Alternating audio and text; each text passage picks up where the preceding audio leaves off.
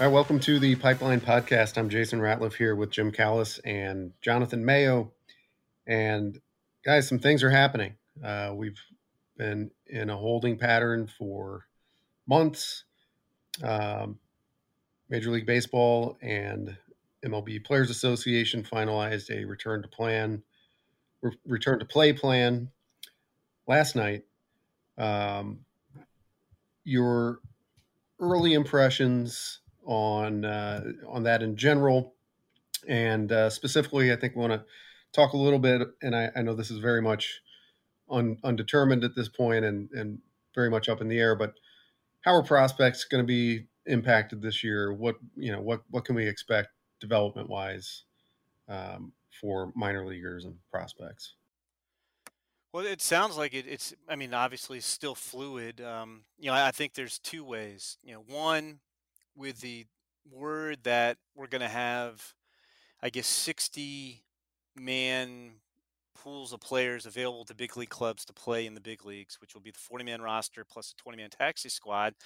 You know, I, I think one of the more interesting things is, you know, what do you, you know, how will teams approach that? Like if you're the Tigers, who even in a 60 game season, I would not expect to contend, you know, you have all these, these you know close to big league ready pitchers who are prop you know who a need innings you you, you, got to keep innings you can't just rat, ratchet guys down to a minimal amount of innings and expect them to pitch full season next year but you have you know Casey Mize and Tarik Skubal and Matt Manning and Alex Faedo you know depending on the service time implications which I don't think we know yet um, for the taxi squad versus the active big league roster do you put some of those guys on your taxi squad and, and, and, get them some innings? Because you know you need to continue their development you know and i would think on you know contending clubs we'll we'll see you know not only prospects on 40 man rosters but you know maybe you know I, I, could see the Padres making a wild card run. I mean maybe we see Mackenzie Gore. I, I would anticipate Luis Patino on a on a taxi squad and we see them in the big leagues but it's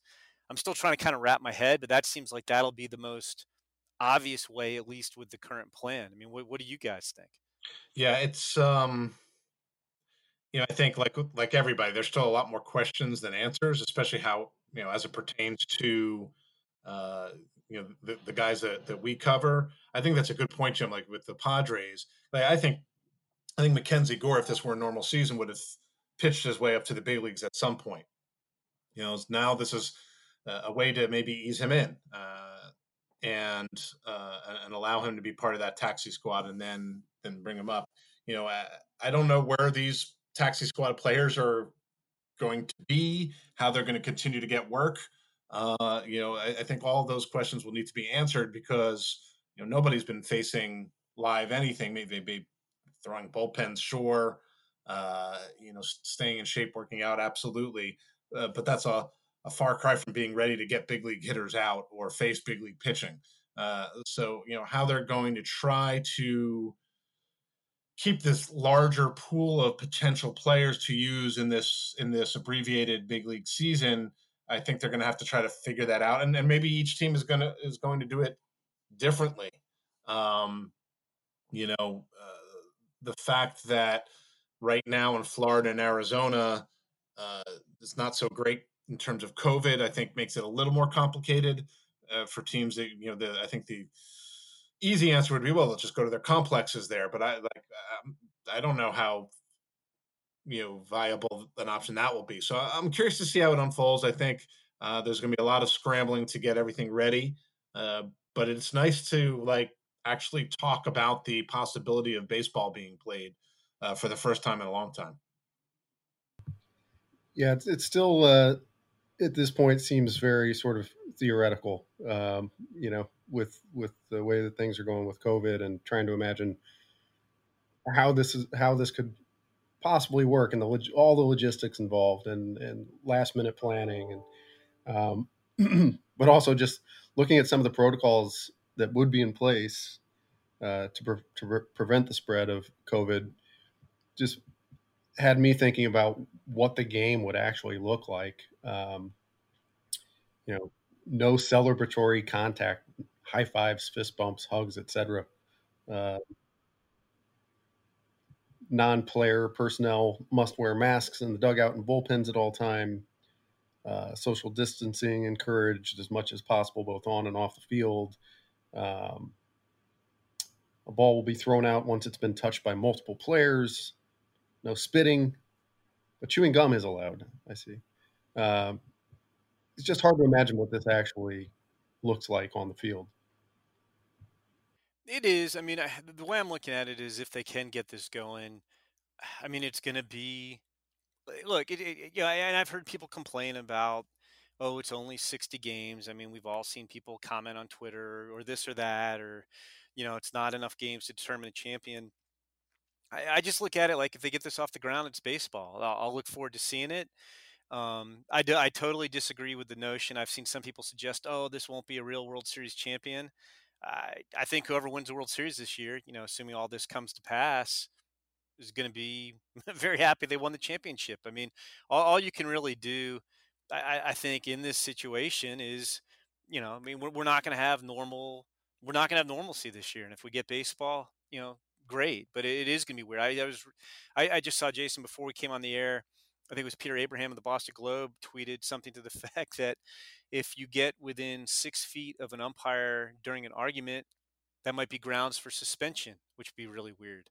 Um, you know, I don't know if you object to balls and strikes and you're standing at home plate, you have to back off and then start yelling at the umpire. Um, uh, you're not allowed to do that anyway. Yeah, yeah. Well, you, yeah, but like you, you don't get suspended necessarily. I mean, if you if you turn and start screaming at the umpire, are you, you going to get suspended? So, yeah, it, it's it's just going to be weird. And you know, just like you know, getting back to the development thing for a second. I mean, I think the other stage, you know, and Jonathan alluded to this, is if we can get things back under control, which they don't seem to be at this moment, you know, that we'll have either some equivalent of the Arizona Fall League, but maybe for all 30 teams, or maybe you have the equivalent of minor league spring training. But, you know, there, there's so many things going on from a baseball standpoint that the one I just don't think has been talked about enough is the development like eh, what a huge loss it's going to be if there isn't a development experience for your prospects this year you know i, I alluded to it with the pitchers your teams generally ramp up their pitchers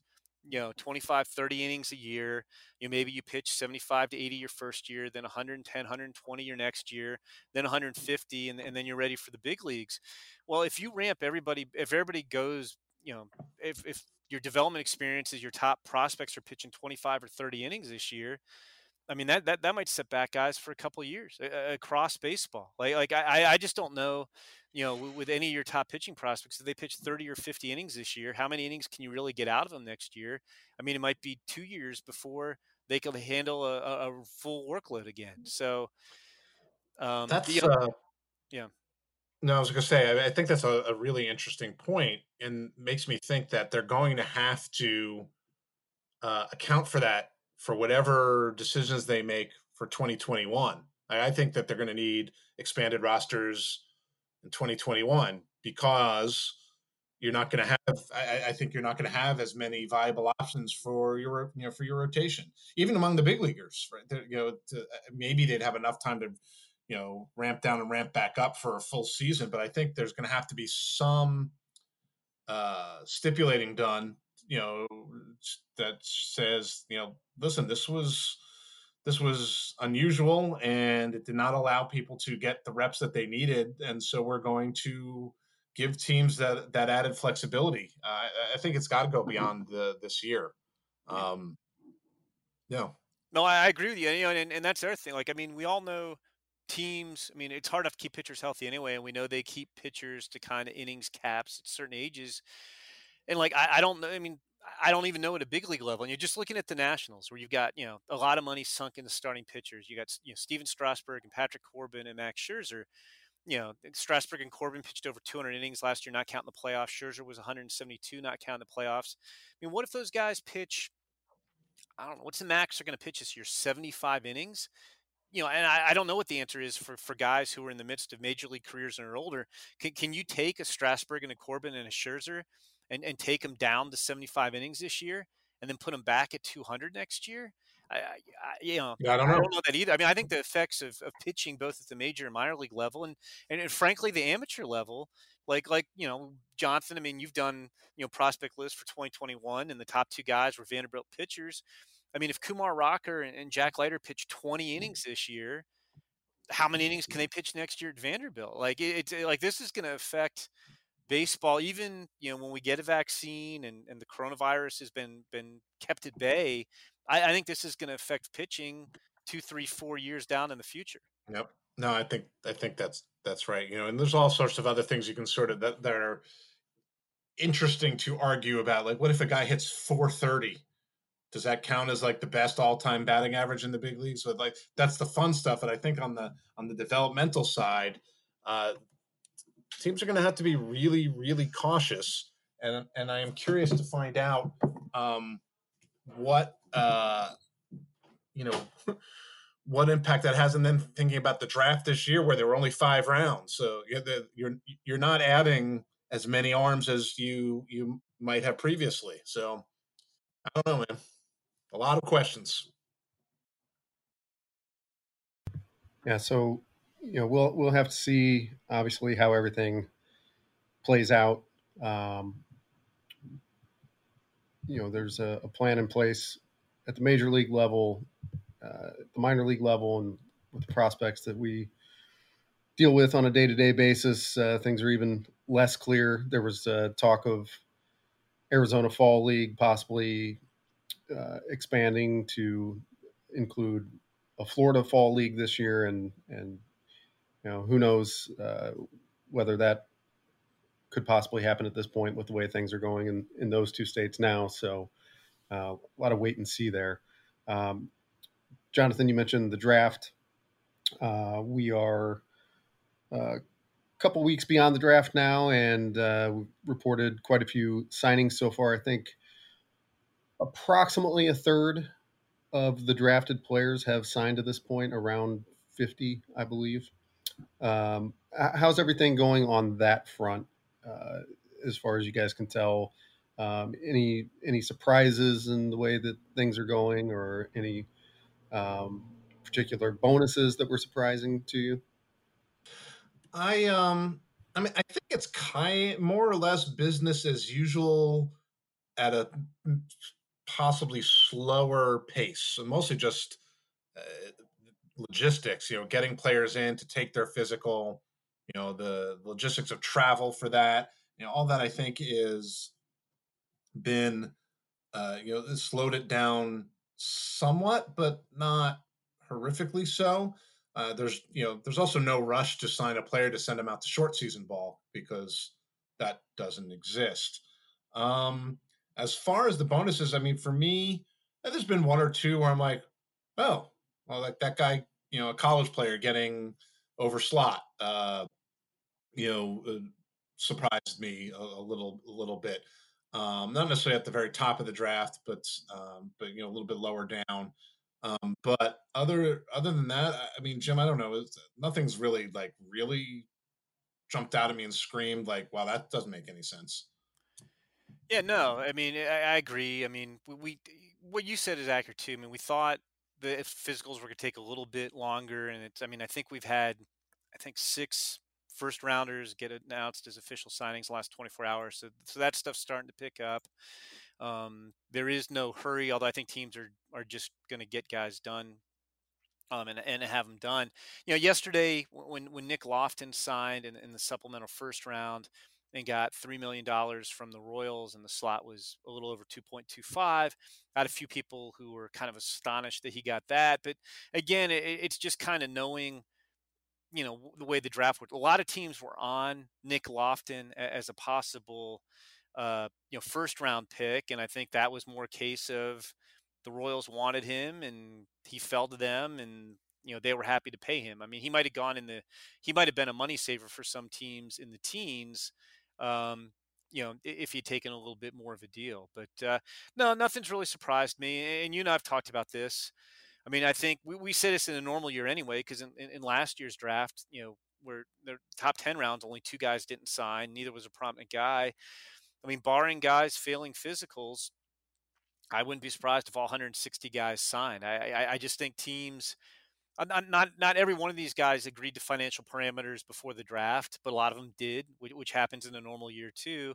And I just don't think teams you know, took guys without having a pretty good idea of what it was going to take to sign them. So uh, I'll be, I'll be curious to see who might not sign you know, I get, I'm sure you do too, Jonathan. I get the two questions I get asked on Twitter a lot right now are one, who's most likely not to sign? And my answer to that is I have no idea because I think they're all going to sign. Um, I mean, certainly none of the first rounders seems in jeopardy from a, a bonus standpoint. And then two, the other question, it's like I, I want to just say, how am I supposed to know the answer to this? Is what will the draft order be next year?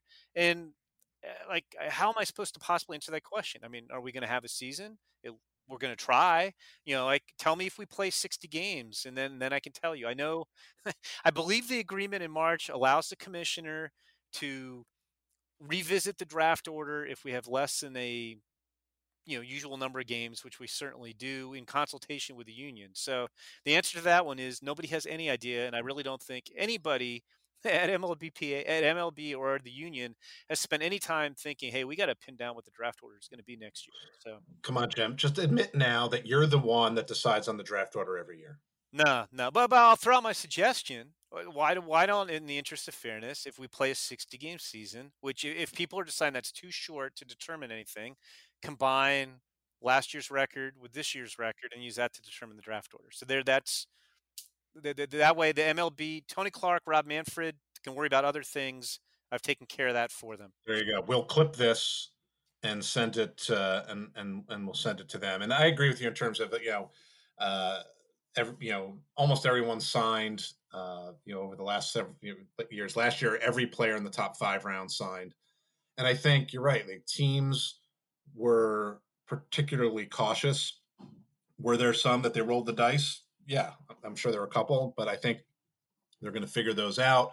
Uh, but because of the fewer picks, I think they wanted to make sure that they had the ability to to you know to sign all of them. And you know as we sort of found out uh, somewhat after the fact especially in the later rounds uh, teams were approaching college players asking if they would sign for x amount.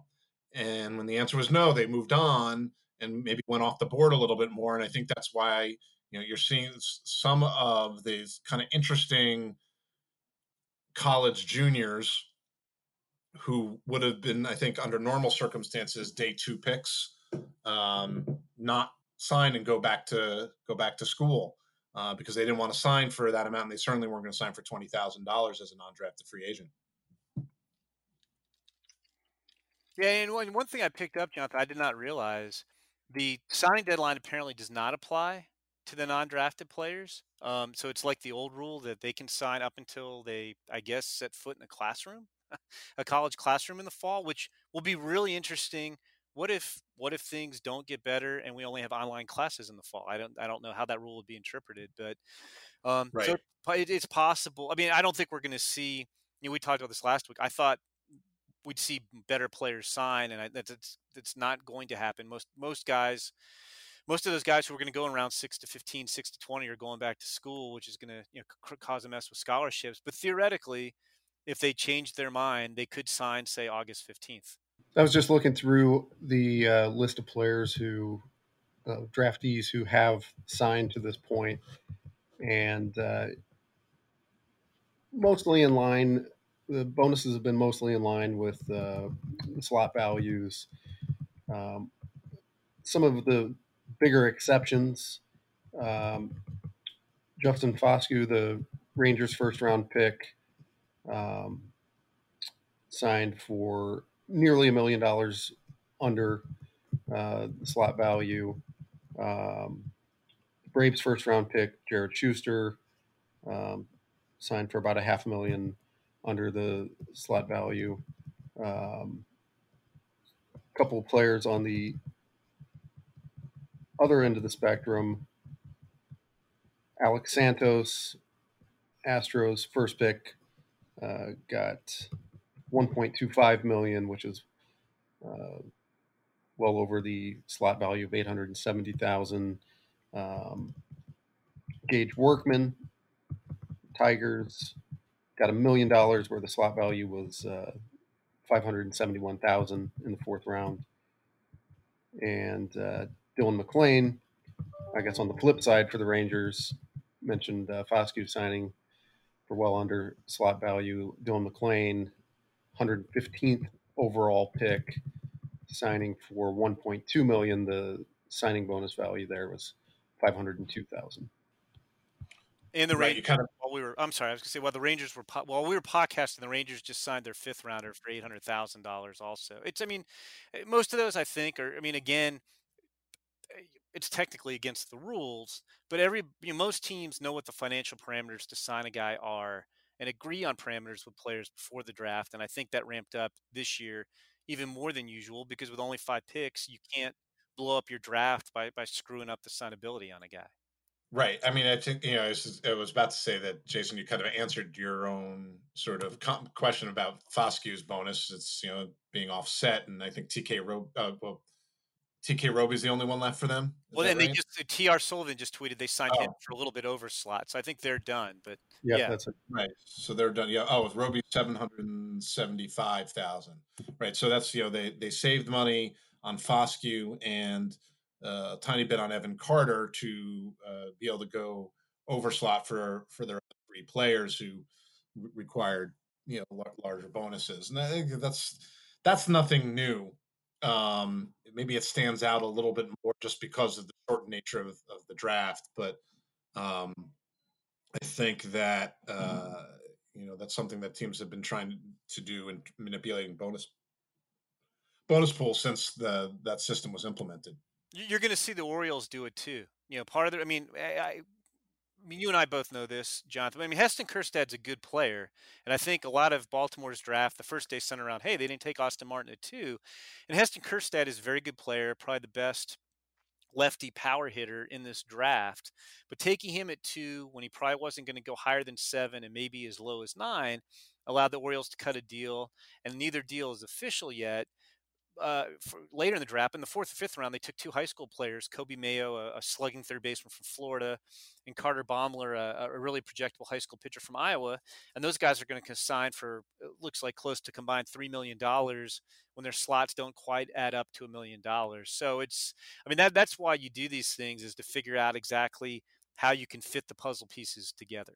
Do you guys have a, uh, a feel for what Torkelson will get it number one overall? I think he's going to get full slot. I think he's going to break the record of 8.1 uh, the Adley Rutschman set last year, and I think it'll be pretty close to that slot that's a, a little bit over 8.42 million. They're almost done. Right. I, mean, I, think they, they they've signed all but two of their picks now. So um, they've got Daniel Cabrera, who was a I think a supplemental second rounder, um, and, and Torkelson, but they've signed their their four of their other six guys. That's right. Uh, Dingler signed for slot at 1.95. Uh, Trei Cruz got 900,000, slightly above the pick value of 857,000. Uh, Gage Workman men- mentioned earlier got a million, and their fifth round pick, uh, Colt Keith, 500,000.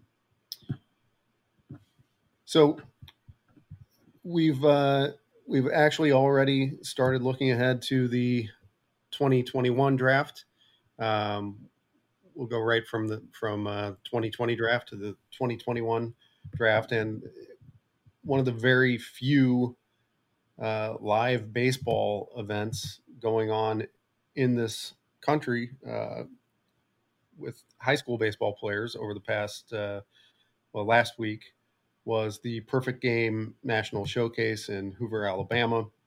Um, and uh, Jonathan, I know you had put together an early top 20 draft prospects list for 2021, and several of those players were in action in the Perfect Game National Showcase. Um, and then there were some players who uh, kind of popped up at the showcase and uh, and will prob- probably have cemented a spot on uh, any future list that we'll do. Yeah, it was uh, it was fun to to see players in action. I know the scouts that I talked to were excited just to have some information. You know, um, it definitely seems you know if if Perfect Game National was any indication, uh, this is a very arm heavy high school class. Now, the sort of qualifier that goes with that is the fact that because no one's facing any competition pitchers are likely to be ahead of the hitters. Kind of you think about like the beginning of spring training, uh, and as impressive as the pitchers were, because they haven't had a lot of work, uh, they often like when they would sit down and get back up, uh, you know, the second inning, the, the, stuff lagged a little bit, but understandable. But some very interesting first looks. Um, right, you know, the top performer who was, and he wasn't on that top twenty, was Chase Burns, who's a right-hander from from Tennessee. Uh, was up to to 98, 99 miles an hour, had best velocity, um, good movement, uh, really, uh, really good slider, feel for a changeup. Like so, it's combination of velocity uh, and feel for pitching, maybe a four pitch mix. So this is a guy who kind of went from not completely off the radar, um, but uh, but further down on the radar to further up, and then uh, guy who was really like off the radar almost entirely was Maddux Bruns, a lefty from Alabama, who uh, was up to 97. Um, you know, six two left hander, good curveball, throws a slider and uh, with good with with good cutter action to it. So uh, you, they sort of bookend the the top of the list, all arms of, of with guys who are kind of off the radar and have definitely popped on as all right. We're going to have to really keep an eye on on these these high school arms with with very very good velocity, one right hander, one lefty. Yeah, what's interesting is, I mean, so right now, I mean, I don't know if we rank them one, two, three, but we could argue in some ways that the three best the tops of the college high school list are all pitchers from Tennessee. I mean, you've got Kumar Rocker and Jack Leiter at Vanderbilt, and, and now Chase Burns at, at, at Station Camp in, in Tennessee. Uh, I guess the Tennessee area scouts will be uh, very busy running around, or I guess able to stay at home a lot next year if, if they're based in uh, in Tennessee, running around and seeing these guys. Yeah, I think it'll be uh, it'll, it'll be beneficial, and I have no idea how far Station Camp is from Vanderbilt's campus. Do you know that offhand? I'm, I'm going to Google it right now. So right. well, while you're looking, I'm thinking about like uh, this early the spring and the brief time that there was amateur baseball, the amount of scouts that went and saw Carson Tucker in a, in an afternoon high school game before heading to Arizona State to see, you know, not just Spencer Torkelson, but you know, they had five players drafted. So for for most teams, it, you know, who weren't going to be uh, able to consider Torkelson, it was the the Gage Workmans uh, of, of, the of the world, um, the the Trevor Hauvers, R.J. Dabovich, those guys. Um, so I would imagine if uh, if Station Camp is not that far from Vanderbilt's campus, thirty minutes, only thirty minutes. See? Yeah, see, that's that's going to be perfect for uh, for him. You can go watch him, and you know if if the, that high school program is smart, they'll try to have him pitch. Uh, uh, you know, on days when Vanderbilt's also playing, so teams can double up. Well, you know, and it, it's going to be great because a lot of the area scouts I think have Tennessee because of how good Vanderbilt is tend to live near the Nashville area. So a lot of yep. a lot of home cooking for the, uh, yeah. Tennessee area scouts next year. So Chase Burns, uh, six foot four, two hundred and fifteen pound right hander. Um, to me, looked really athletic on the mound. Um, I heard on the broadcast uh, they were talking about him still having some projectability, um, which seeing a kid this age, I don't know what is he, seventeen maybe, um, throw ninety nine, be that athletic and and have projectability still to come is uh, pretty impressive. Too, it'll be interesting. I mean, we, we got into it this year, which was obviously an unusual year, but you know, a lot of good arms, as Jonathan said, at that P- PG National with him and Andrew Painter and Christian Little and Maddux Bruns and on and on and on. You know, the first three guys are high school righties, and the industry is always a little skittish of high school righties, so it'll be kind of to see where these guys shake out. Uh, you know, twelve months from now. Yeah, I was going to bring up uh, Christian Little, who was number three on our list of top performers from um, Perfect Game National uh, as a right-hander from CBC High School in St. Louis, Missouri. And Jonathan, I believe he was the highest ranked player on your top 20 list um, that that uh, participated in the event. Yeah, that's right. He was number uh, five overall. Yeah, five overall in the top 20. Brady House was the one high schooler uh, ranked higher than him, number three, but House was not at PG National.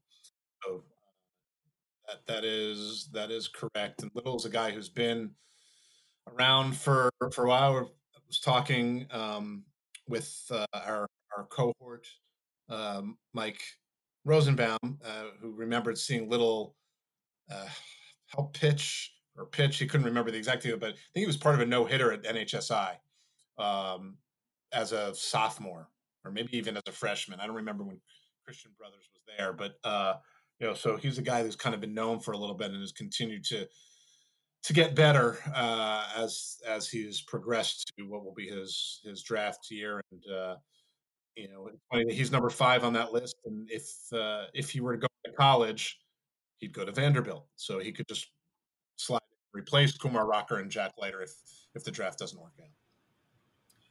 So we talked um, almost entirely about pitchers here, and, and as you said, it was it's a pitching heavy list early on, but a couple of the bats that stood out at Perfect Game National, and both of these guys uh, pretty well known going into this thing, and uh, apparently did not disappoint scouts. Uh, Ian Moller, catcher out of Iowa, and Jordan Lawlar, a shortstop out of Jesuit College Prep High School in Texas. And, yeah, I'm going to uh, have lots of high school guys to write about next year. It looks like that's fun. No, yeah, both of them I part of the you know Moller, you know with, with the, the, Iowa kids, you know Iowa's never had a high school first round pick, so it'll be interesting to see if Moller could overcome that and and kind of you know we t- I talked about how high school righties kind of scare uh, teams in the first round. High school catchers do too, but he's he, he's real interesting. Um, you know, he's got potential on both sides of the ball. I mean, and there's power there uh, that, that's interesting, and he's athletic behind the plate. He's got a good arm. He's got good receiving skills. So it's not a case of, you know, it seems like with a lot of, well, even like this year's draft, if you look at the high school catchers, Jonathan, Tyler Soderstrom, one of the best all-around bats in the class, but is he going to stay behind the plate? And Drew Romo, right. tremendous defender, but is he going to hit? And I think Moller kind of gives you both. So so he he's real exciting. And then you know, I, I, talked to a couple guys who were at the event, and, and, Jordan Lawlar, who you know is another Vanderbilt commit. Um, we keep talking about Vandy guys here. You know, Moller's going to LSU if he doesn't sign. You know, but Lawlar, you know, showed very good speed. You know, made a lot of you know hard contact. Um, he's got a projectable body, so I think there's more power to come. You know, good chance to stay at shortstop. So he's he's a real interesting guy too. You know, he's from Texas um, yeah, it was it was actually exciting. I mean, I'll confess I did not watch much of this live by any means, even though it was on our website. But it was just cool to actually have real prospects playing real baseball for the first time in more than three months. That was that was kind of exciting to be able yeah. to you know, look at video clips of guys and go, "Wow, uh, this guy's actually doing something." Well, and and then to have them perform well. Like there was part of me is like, are they going to go out and you know pitchers are going to be throwing you know 87 to 89 and hitters timings are going to be off and uh, for them to show up and, and be able to perform uh, is really exciting. I want to add one other note on on ian Moller uh, there's one scout that i talked to who was at the event and he, he loves catching and he could not stop gushing. I mean not only did Moller show you know the ability to turn on a pitch uh, and drill a ground rule double then he went the other way uh, made a lot of contact but what the, the the thing that this scout told me about Moller that really was amazing to him is that when they were you know during uh, infield, outfield, and things like that, when the catchers were kind of working out, he basically put five straight balls right on the bag at second base, and often on those drills, like they're just they're thrown, uh, you know, because they're trying to show good pop time and and good velocity and things like that. You'll, you'll see catchers throw the ball in the center field because they're just cranking it. Uh, because the the recorded time sometimes end up lasting longer than the accuracy. And he did that during practice. And then there were two instances in games where runners went and he did it again and he just put the ball like right on the bag. And he, he's like, he can't remember a high school catcher who was that accurate, um, both in practice and in, in, in, in game situations. So it's going to be kind of fun to see what happens with him in the spring. All right, that is the perfect segue. Let's continue talking about catching. Uh, we have, thank you, Jonathan. Uh, we have just started a series where we are ranking the top 10 farm systems by position. Um, going position by position, seeing which farm systems are strongest across the board. And we started with catchers. And uh, first of all, why don't one of you could give us a little breakdown of uh, kind of how we're doing this and uh, and uh, you know what you're looking at when you're determining which team is is strongest at each position. Eh, kind of similar, Jonathan, I would think, to how we did the um, the farm system rankings. You know, we're looking at star talent and depth and where you are in this, how close you are to the big leagues. I mean, I know, I think you and I actually voted a little bit differently, where maybe I lean kind of more to the star talent end of the spectrum. Maybe you lean toward the depth uh, part of the spectrum a little bit more. You know, Mike also voted, but you know, we we thought it would be interesting since not much has changed in farm systems since we re-ranked them because there's only a little bit of spring training really to kind of break down which teams were the strongest in, in different positions. Yeah, and I think that's right. And uh, and I, I, did. I leaned a little bit more towards depth, but not considerably.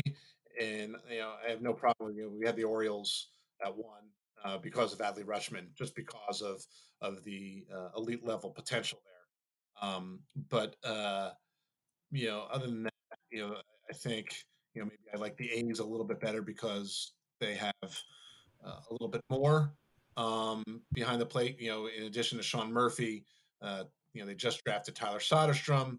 You know, as we wrinkled in who they drafted, uh, Jonah Heim and Kyle McCann. Um, you know, so it, it's obviously all this is subjective, and but it's hard to find catching. So I think there were some of the systems where I looked at it and said, well, for them to have multiple guys is something worth noting. Um, you know, obviously, if uh, if the system is not particularly strong, uh, having a lot doesn't necessarily mean that much if they're not, you know, if, if projected to be strong contributors at the big league level. Well, Jonathan, I thought one of the things that was kind of fun about doing this was we usually wait for all the draftees to sign before including them in lists. But as we talked about earlier in the podcast, we feel like virtually everybody from this draft is going to sign. And so we factored the draft guys in, you know, which is why the Giants, you know, wound up at number two between the Orioles and the Athletics. Because after using the number two overall pick on, Joey Bart in 2018, they took another ACC catcher in the first round this year with Patrick Bailey at, at number 13. Um, you know, the Yankees, their best catching prospect in my mind is Austin Wells, who they just took, you know, more of an offensive guy, but they just took him in this year's draft.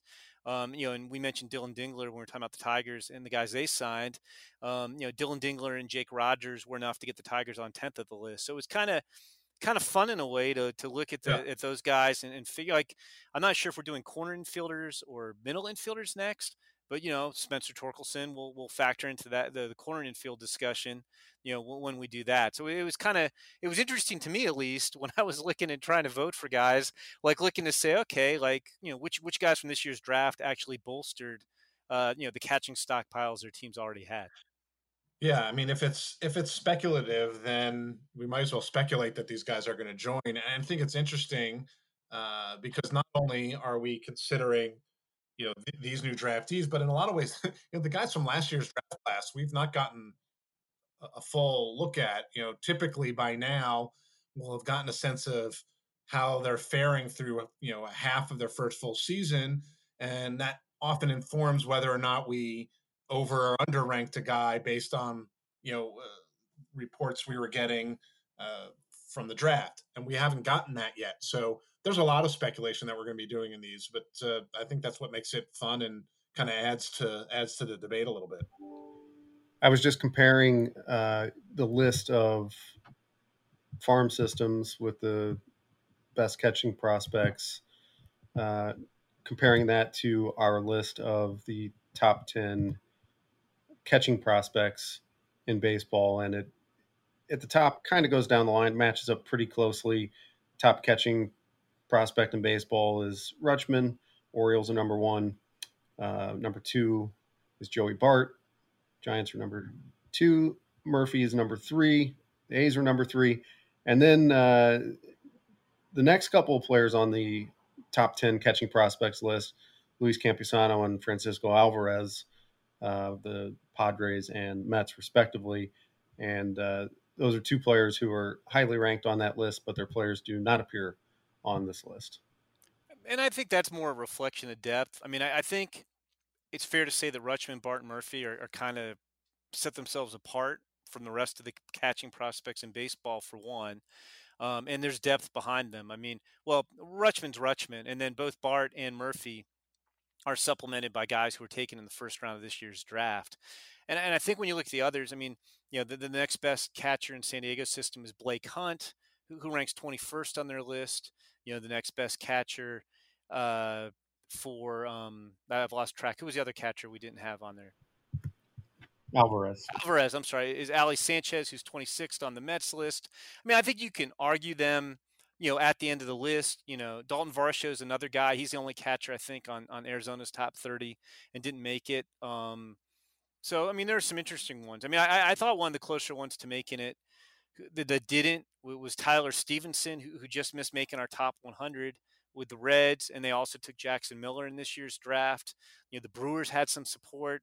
Um, it's interesting. You know, they have uh, you know Mario Feliciano had a really good year in Class A last year. They drafted Zavier Warren, who's who they're going to try to make a catcher this year, and they had four other guys. Now, granted, their farm system we had ranked the 30th best in baseball, but they're probably going to have six catchers on their top 30 when we update it. So it's like I said. I mean, they, they, you know, as Jonathan said, these are subjective. We've uh, we've had had a number of complaints on Twitter. As anytime you rank anything, if you don't rank Twitter users' favorite team or favorite player, you hear about it, and, and we have. But I thought it was kind of interesting uh, to kind of stir up the discussion, and you know, maybe this is something we do going forward. I don't, I don't think we've done this in a while. Maybe at least not since I don't think I've been at, at, at MLB.com. But I, I thought it was kind of an interesting way to look at these things. All right, we're going to wrap up this week's Pipeline podcast with an interview that Jonathan did with Mariners outfield prospect Julio Rodriguez. But before we do, a word from a sponsor. Uh, in production for five years, Roland Colton's brand new baseball thriller, Baseball Immortal, brings action onto the field of play, never imagined or seen before, depicting events that will startle and enrapture fans. Download daily episodes, audio or print, free of charge while you're waiting for the season to start. Go to rolandcolton.com. That's R O L A N D C O L T O N Happy to be joined by one of the top prospects in all of baseball, Julio Rodriguez with the Seattle Mariners. And Julio, it's good to see you again, my friend. Um, how, uh, I guess, you know, the, the big open-ended question is, you know, how are you doing, you know, doing during all this downtime? I mean, I'm doing great right now, to be honest. Like, I, I, I have this place to train. I've been hitting too. I've been working out a lot. So I've been doing great despite all the, all this tough time for us. Now, where are you exactly and, and how did you end up there? I'm in Tampa and I am not here because my agent he he didn't want me to like just to see around the Dominican. So he asked me if, if I wanted to keep training and staying here in the United States. I was like, yeah, I'm down for that. Like I know if I was in the in, in the R, I might be just quarantining myself. But here I, have the opportunity to train and keep getting better too. So I'm in Tampa right now. I want to talk about the training in a little bit. Has it been difficult at all to be away from family during you know all the all the stuff with the pandemic and and quarantining and you know making sure that they're they're okay? Is, is has that been you know you're used to being away from them you know during the the this time of year normally, but you you would be out playing baseball every day. Is, has it been hard at all not you know not being able to be with them during all of this? Yeah, it's really hard because you know you care about your family and all that, and everything going on, you just wanna be with them. But it's it's it's good to me that to know that they are like away from everything, like they're staying safe. So that makes me feel better. But it's a little hard because because of, of the time that we're going through right now. So take me through what your day is, is like. Uh, you know, obviously your routine during the course of a minor league season would be much different. Uh, you would be preparing differently. You'd be taking care of your body probably differently. Are you like? Is this just like super extended spring training time? Like, what what you know? What have you been doing every day? So every my my everyday schedule looks like this. Uh, I wake up like around eight thirty every morning, and then I go to to this training facility that I go like around 10, 30, 11. So we train there for like an hour or two. And then after that, I go hit or play catch or whatever I got to do after that. And then just come back in here. So I, I pretty much just do workouts and all that for like two hours, maybe hit for like 30 to 45, 30 to, to an hour. And then sometimes I do yoga. So that's that's pretty much it, what I do every single day. Was yoga a part of your practice before all of this, or is that something you've added recently? So that's something I added too because I wanted to be more, even more flexible and add that to add better stuff to my body. Has it been hard? Like you're a guy that I know that you love being around people. Uh, you know, you've got a ton of personality. Uh, has that has it been hard to adhere to the you know sort of sticking to yourself? It sounds like you're pretty much working out and going home. Uh, yeah. That's it. Uh, for a guy who likes to to be around people as much as you, is that is that part of this been hard? Uh, it's, it's been kind of, kind of difficult to be honest because I like to like to go out, like talk to people, like interact with people, as you said. But it's been really hard for me. But you know what? I'm always like playing video games with my, with my friends, so I feel like a little close to them like while we were talking, like and playing too. So I, that made it a little easier, but it's still been hard for me. What uh, what what are your go-to video games? What are the ones that you like to play the most? Uh, I play Call of Duty all day, like literally all day. Whenever I'm not training, I'm just playing Call of Duty. That's all I do. Um, you know, we've we've talked a lot about how hard you've worked on your English, almost you know, almost as much as you work on your hitting. Uh, yeah maybe you don't like it quite as much, but you know your English has gotten so much better each time I've talked to you. Uh, what have you been doing during this to continue to work on that? Is it just you know watching TV? Is it you know how how have you improved that? Especially because you're not in a clubhouse with English speakers where you can work on it one on one. Like even even playing, like my game is all in English. My phone is all in English. Like the friends, some some of the friends I play, they're American too. So we all, I'm always like interacting with people, like even through my phone, even writing in the game, FaceTiming, like so I, I always got people like to talk to in English. So that's why I'm able to keep practicing even in this time too when I'm not seeing people. What you know, it, it sounds like you're making the best of the situation and you're continuing to try to, to, to get better. Uh, where would you say the frustration level is for you at this point, just in terms of wanting to to get out on a field and and and play baseball and how have you managed to not like let that kind of eat you up too much? I mean it's I, i'm i cannot wait for it. Like i i just want even to practice like on the real field like even take a big be like shag or whatever. I just want to do something on the field like i just cannot wait for it. But i'm trying to stay calm like just let the situation go as, as i always do. But I just cannot wait for it. I, I cannot, literally cannot wait for at least to have a full practice like outside in the field. I guess you're not alone, right? You're all in the same boat of this, like having to press pause on baseball. So it's not, it's not like it's not like you're injured and you're sitting there watching everyone else play. At least you can, you can kind of uh, complain about it to all with all of your teammates. We're all waiting for this. It's gonna, it's gonna, it's gonna crazy. Like if you would ask, ask me like four or five months ago, this this work going on right now, I would be like, "You're crazy. There's no way I would. This would cross cross through my mind." Yeah, I mean, when we talked to Rookie Career Development Program, you know, I think you were kind of thinking, "All right, well, I made it. Uh, you know, I made it up to this level this year. Maybe I can really kind of start forcing the the Mariners' hands and." Uh, you know, if if everything fell together, maybe you could try to make it difficult for them to not bring you up to Seattle at some point this year. Um, it, do you still have that kind of like desire and that push to to get there, or right now it's just I mean, if I anywhere? If I get a chance, I'm gonna keep pushing. I'm telling you, if I get a chance, I'm gonna keep pushing no matter what, and because that's my dream. I'm chasing my dream. I'm not gonna stop no matter what. Like if I get like even one opportunity, I'm gonna take advantage of it. Like no matter where, when, I'm just gonna keep pushing that. I know that you know you and Jarred Kelenic are always kind of mentioned in the in the same conversation because you're both outfield prospects. You're both among the best prospects in all of baseball. How much of that is a is a friendly competition with the two of you? Obviously, you're not you know together right now, day in and day out. But you know, do, do you guys you know push each other to keep you know making sure that you know you're, you're both pushing each other up to to Seattle? Any any friendly competition about who gets there first? No, it's it, it, is funny to be honest. It is funny because we know we we both know that we're good, and we kind of like every time we're together, we always trying to get the best out of the other. So all the time doing whatever, even hitting off the tee, we always like trying to get the best of each other. Like, but we know that we're competing, but it's we also know like it's really friendly. Like we got bias, we we we give a, a bias to each other, and we always trying to like compete. Like even doing sprints or throwing, like whatever, we always try to compete because we both know we're good.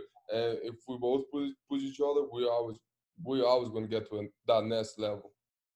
It's nice to have someone like that, right? Who, who, yeah, it's really cool. It's really cool because I sometimes you feel like uh I need somebody to compete, like to as a friendly competition, just to help you to get better. Like some somebody that you say, oh, we are like in this level, so we can both compete and push each other to the next level. So that's pretty cool. To have somebody like him in addition to all of the stuff with the, the COVID pandemic that you've had to to, to deal with, uh, you know, you've been here in, in the United States uh, when there's been a, a lot of uh, social and racial unrest after the you know after the death of George Floyd, uh, the mm-hmm. Black Lives Matter protests all over the country, all over the world, really. Mm-hmm.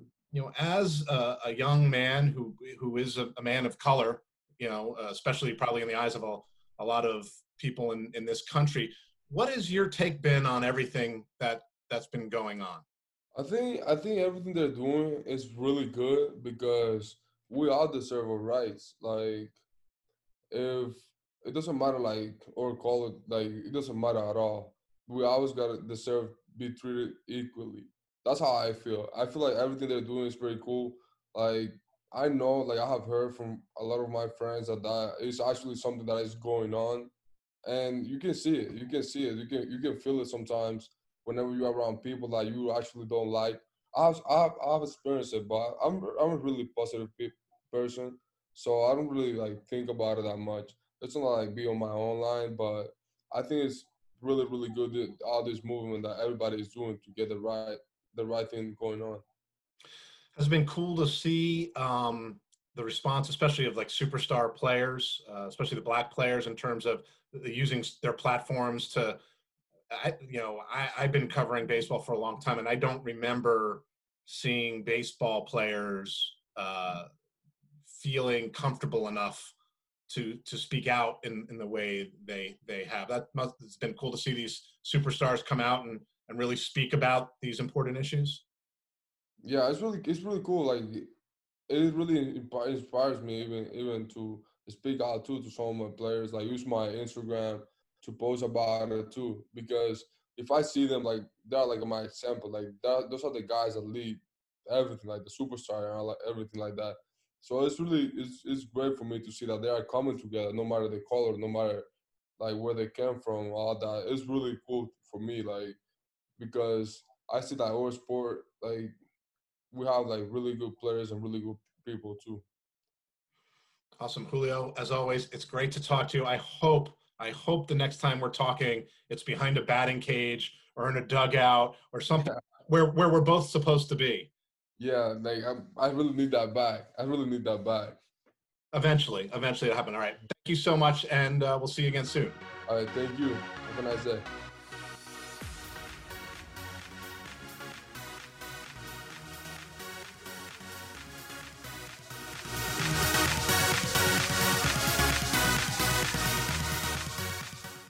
Talking about erectile dysfunction isn't easy. Usually we just brush it off or blame ourselves, saying things like, I lost my mojo. Or we avoid it altogether with excuses like, I had a long day at work, or sorry, honey, I'm just not feeling it. But with Roman, it is easy to talk about. With a real healthcare professional who can prescribe real medication, it's simple, safe, and totally discreet. With Roman, you can get a free online evaluation and ongoing care for ED, all from the comfort and privacy of your home. The healthcare professional will work with you to find the best treatment plan. If medication is appropriate, Roman will ship it to you with free two day shipping. The whole process is straightforward, simple, and discreet. Getting started is simple. Just go to getroman.com slash MLB and complete an online visit. Erectile dysfunction used to be tough to tackle, but now there's Roman.